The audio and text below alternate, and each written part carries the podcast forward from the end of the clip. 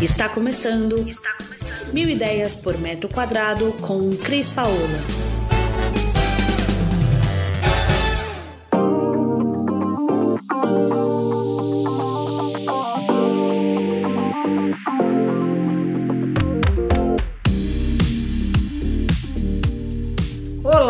Cris Paola, direto aqui do nosso podcast Mil Ideias por Metro Quadrado.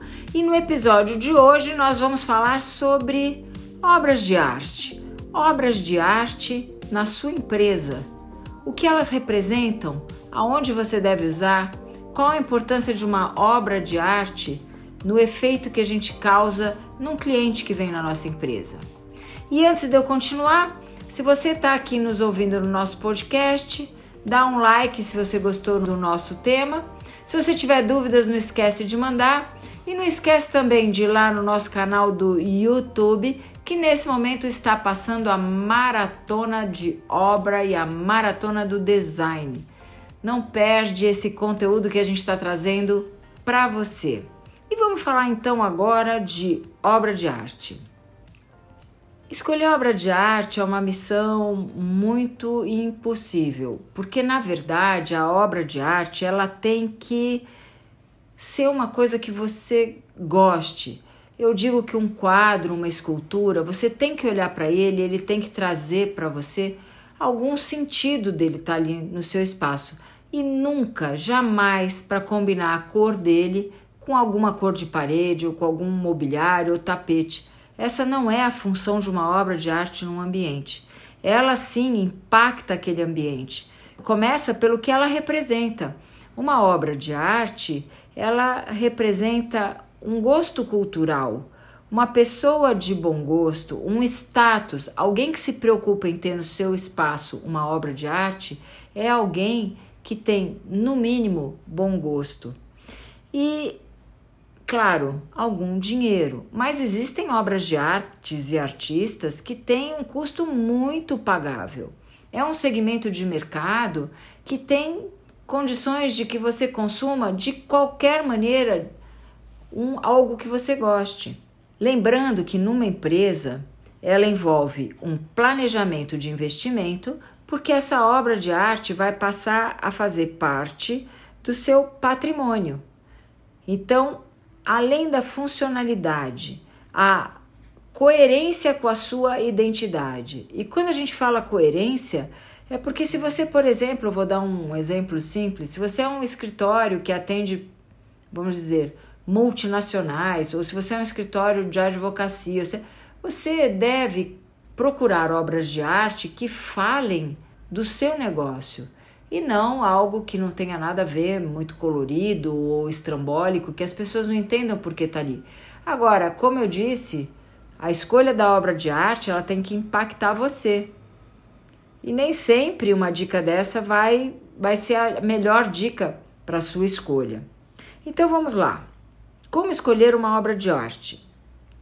A escolha da obra de arte para um escritório, para uma marca, tem que se relacionar com o que primeiro, o que faz você feliz, o que te, o que te traga algum algo de beleza e que você goste de olhar todos os dias, mas principalmente o recado que você quer passar na sua empresa, o posicionamento da sua empresa no mercado.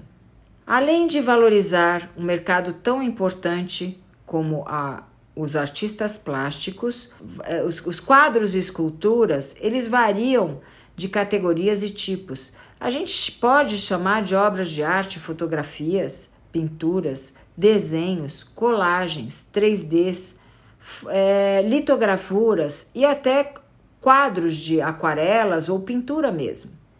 A, a obra de arte, no momento da aquisição, como ela se torna um ativo fixo da empresa, a gente tem que ter, tomar muito cuidado do lugar que a gente compra, porque ela deve ser catalogada pela galeria que te vende. Ela tem que ter numeração, ou ela tem que ter assinatura do autor, ou ela tem que ter algum certificado de validade, porque senão isso não é um ativo importante para sua empresa. Afinal, vamos falar agora de investimento. A obra de arte no momento da aquisição, ela vira esse ativo fixo e torna-se parte do seu patrimônio. E é válido lembrar que as obras costumam ser valorizadas cada ano que se passa. Principalmente se a obra de arte que você adquiriu não poderá mais ser produzida. É, infelizmente, quando alguém para de produzir uma obra de arte ou quando ele tem quantidades de referências daquela obra de arte numerada, cada vez que passa um ano e como aquela numeração é restrita àquela série que foi feita, ela vai se tornando cada vez mais valorizada. A importância do valor da obra de arte a gente já falou aqui, mas o mais importante agora é a gente pensar aonde que a gente vai colocar essa obra de arte para a gente poder impactar quem vem na nossa empresa. Bom, a nossa recepção é um belíssimo lugar para você colocar uma escultura ou algum quadro como referência. Um outro lugar bem adequado, salas de reunião, além de trazer um pouco mais de glamour para sua reunião, porque você está num ambiente onde você tem o contato com a criatividade da obra de arte, ela também traz mais senioridade para sua empresa. E óbvio, na sala de presidentes, diretores da empresa, deve ser sempre levada em consideração. É, uma dica que eu gosto de falar sempre, né? Paredes brancas, paredes pintadas sem nenhuma informação, existem pesquisas que dizem que isso trazem para nós a depressão. Então, é, quando você for escolher o que pôr nas suas paredes, por que não uma obra de arte? E aí fica o meu agradecimento para todos vocês que nos ouvem neste momento em 19 países diferentes nosso muito obrigada pela sua audiência. Eu queria em particular agradecer a você que nos ouve aí de Luxemburgo, um novo país que entrou para nossa lista de ouvintes, e dizer que a gente está aqui para falar de dicas de decoração, falar de obras, falar de como você melhorar cada vez mais o espaço que você habita, seja ele sua casa, seu escritório, é, um restaurante, um bar e saber que você pode contar conosco. Não esquece de dar um pulo no nosso blog mil ideias por metro quadrado.com.br que tem muita informação bacana ali. Deixo nesse momento um beijo para vocês e a gente se vê aqui pelo canal no próximo episódio.